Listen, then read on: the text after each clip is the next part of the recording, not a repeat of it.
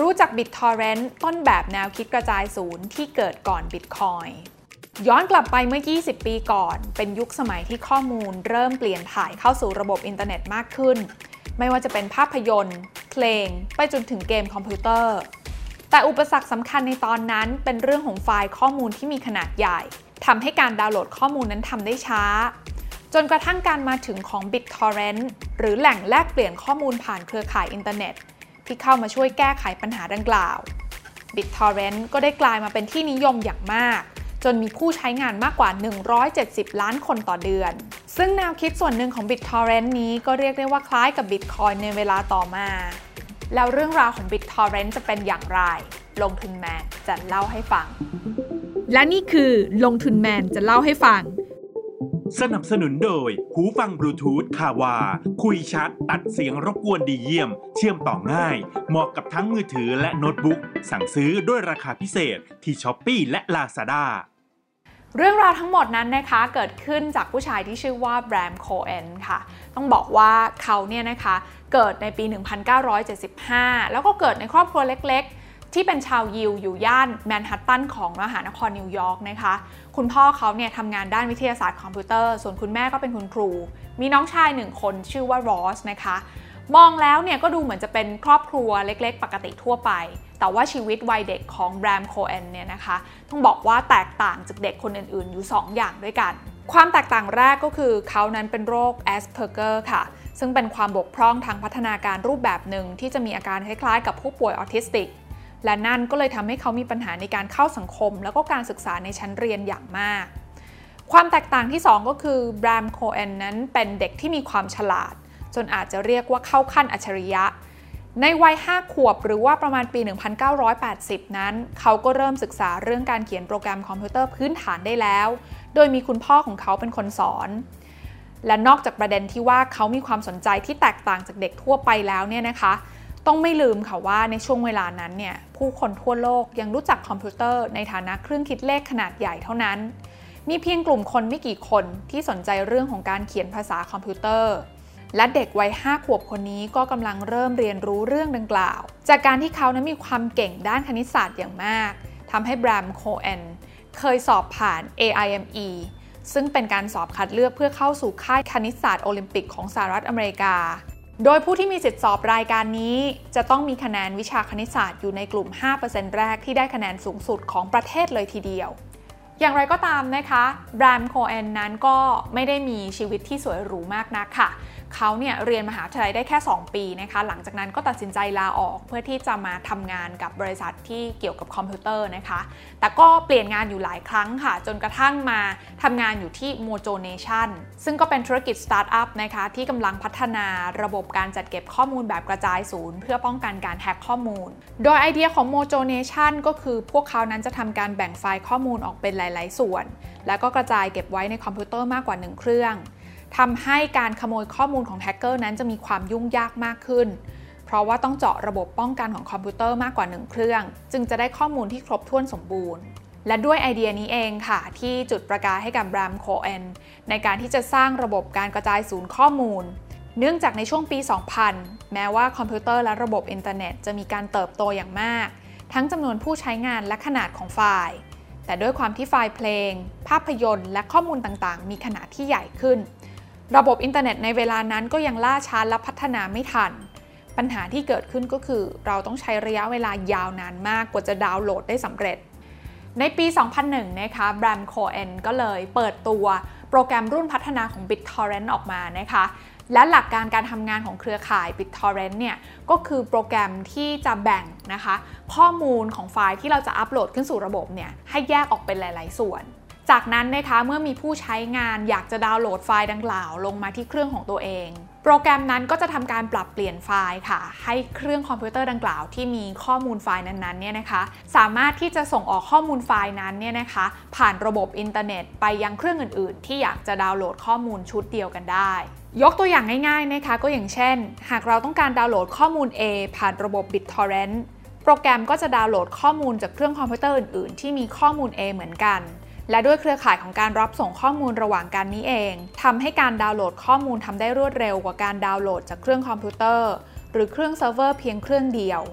อย่างไรก็ตามนะคะแบรมโคเอนนั้นเขาเข้าใจดีค่ะ ถึงแม้ว่าตัวของ BitTorrent ที่เขาพัฒนาขึ้นมาเนี่ยจะสมบูรณ์แบบ แล้วก็ไม่ได้มีปัญหาเรื่องการใช้งานอะไรเลยนะคะ แต่การที่โปรเจกต์นี้จะประสบความสำเร็จได้เนี่ยอีกหนึ่งปัจจัยสำคัญก็คือการขยายฐานผู้ใช้งานออกไป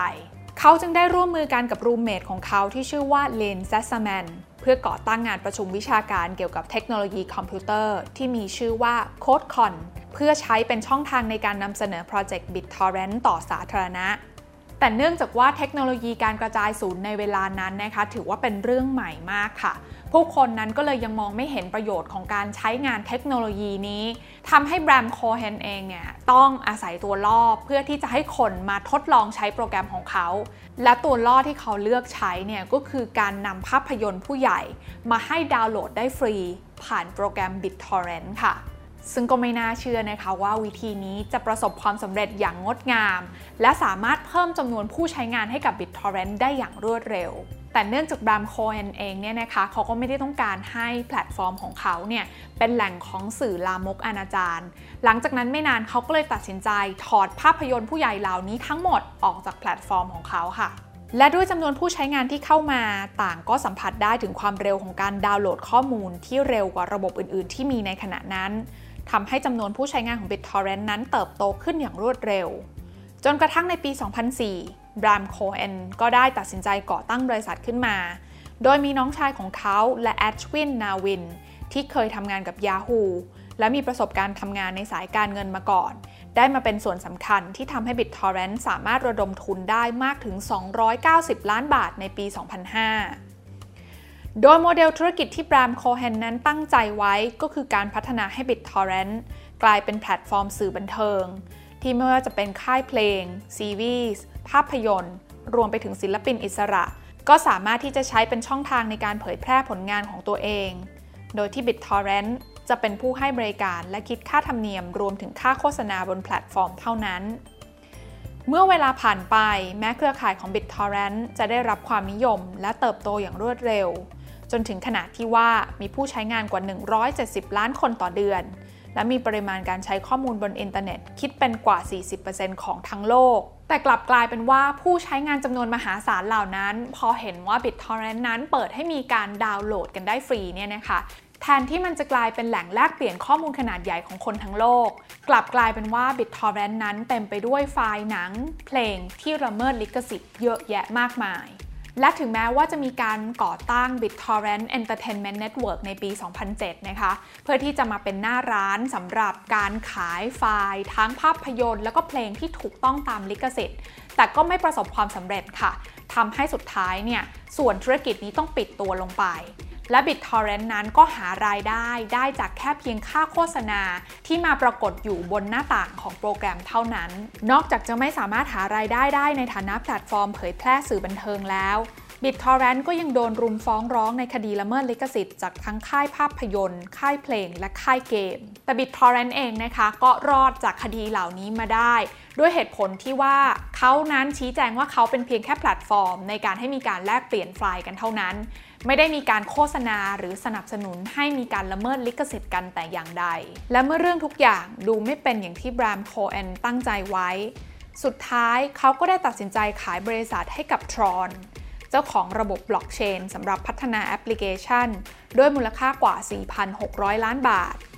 หลังจากนั้นแบรมโคเอนก็ได้ก่อตั้งบริษัทใหม่ที่มีชื่อว่า Chia Network